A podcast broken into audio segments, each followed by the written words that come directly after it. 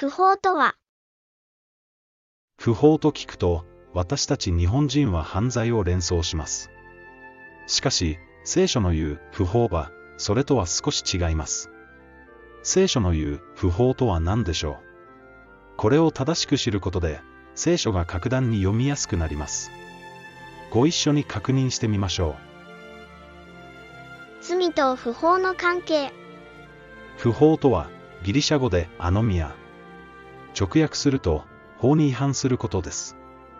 似た言葉に、罪、ハマルティア、という言葉があります。罪、ハマルティアと、不法、アノミアは、どう違うのでしょうか同じです。聖書は、その二つを同じものだと教えています。すべて罪を犯す者は、不法を行うものである。罪は不法である。法に違反することが罪だと聖書は教えているのです。では、どの法に違反することが不法であり、罪なのでしょうか？日本国憲法でしょうか？もちろん違いますね。どの法に違反することが不法なのか？私たちの守るべき法とは何でしょう？イエス様は次のように答えられました。また、ある役人がイエスに尋ねた、良き死よ、何をしたら永遠の生命が受けられましょうか？イエスは言われた、なぜ私を良き者というのか。神一人の他に、良い者はいない。戒めはあなたの知っている通りである。勧誘するな、殺すな、盗むな、偽証を立てるな、父と母とを敬え。それは実戒です。不法とは、永遠の立法である実戒を守らないことです。一方、これに逆らって、モーセ立法まで守らせようとする人がいます。ところが、パリサイ派から信仰に入ってきた人たちが立って、違法人にも割礼を施し、またモーセの立法を守らせるべきであると主張した。このことは明確に否定されていることを覚えてください。不法とは、実戒を守らないことです。それが聖書の教える罪なのです。不法を行う人はどうなるか。イエス様は次のように宣言しています。その時、私は彼らにはっきりこう言おう。あなた方を全く知らない。不法を働く者どもよ。言ってしまえ。実戒を守らない人は、追い出されてしまうのです。聖書は何度もこのことを教えています。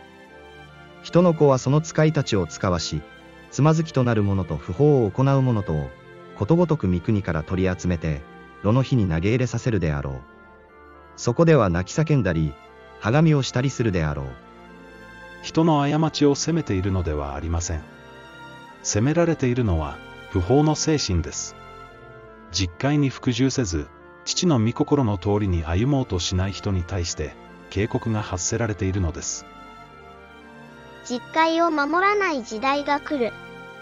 現代、実戒は終わったとか、実戒はユダヤ人のものだと主張する人たちが現れ、いつの間にか主流派となってしまいました。これは聖書に予言されていたことです。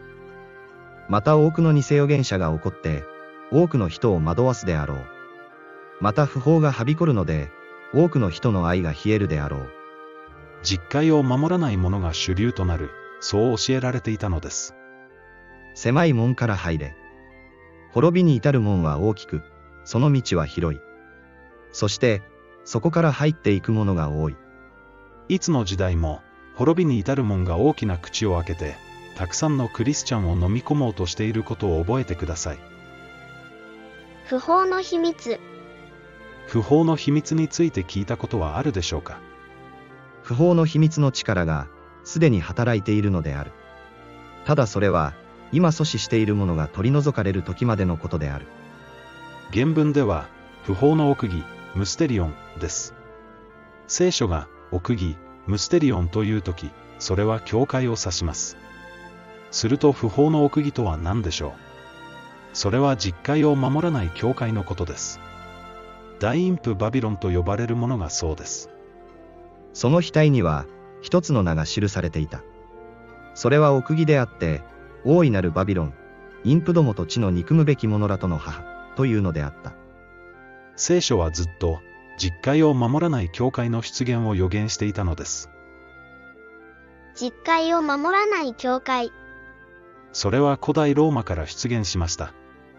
不法のものが来るのは、サタンの働きによるのであって、ローマ皇帝の改宗によって、異教の文化や哲学を取り入れたローマカトリックが誕生し、偶像を作ってはならない、安息日を生とせよ、などの戒めが破壊されました。その一部は宗教改革によって修復されたものの、未だに日曜礼拝が安息日の代わりに行われています。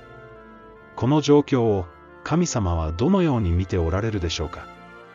神から来た者は神の言葉に聞き従うが、あなた方が聞き従わないのは、神から来たものでないからである。私たちが実戒を守らない理由は何一つありません。何に従うかによって、私たちは自らの主人を決めているのです。不法の奥義に従うならバビロンに属し、神の奥義に従うなら天国に属する。このことをしっかりと覚えてください。不法とは、実戒を守らないことです。これを明確にするだけで、たくさんの真実が見えてくるはずです。テサロニケ人への手紙に書かれた不法の奥義は、もう完成しています。今は、ここから出る時です。私はまた、もう一つの声が天から出るのを聞いた。私の民よ、彼女から離れ去って、その罪に預からないようにし、その災害に巻き込まれないようにせよ。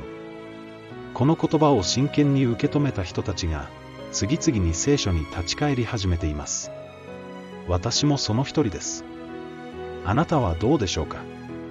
あなたにとって一番大切なことは何でしょうか？神を愛するとは、すなわち、その戒めを守ることである。そして、その戒めは難しいものではない。偽りの教えを捨てて、聖書に立ち返りましょう。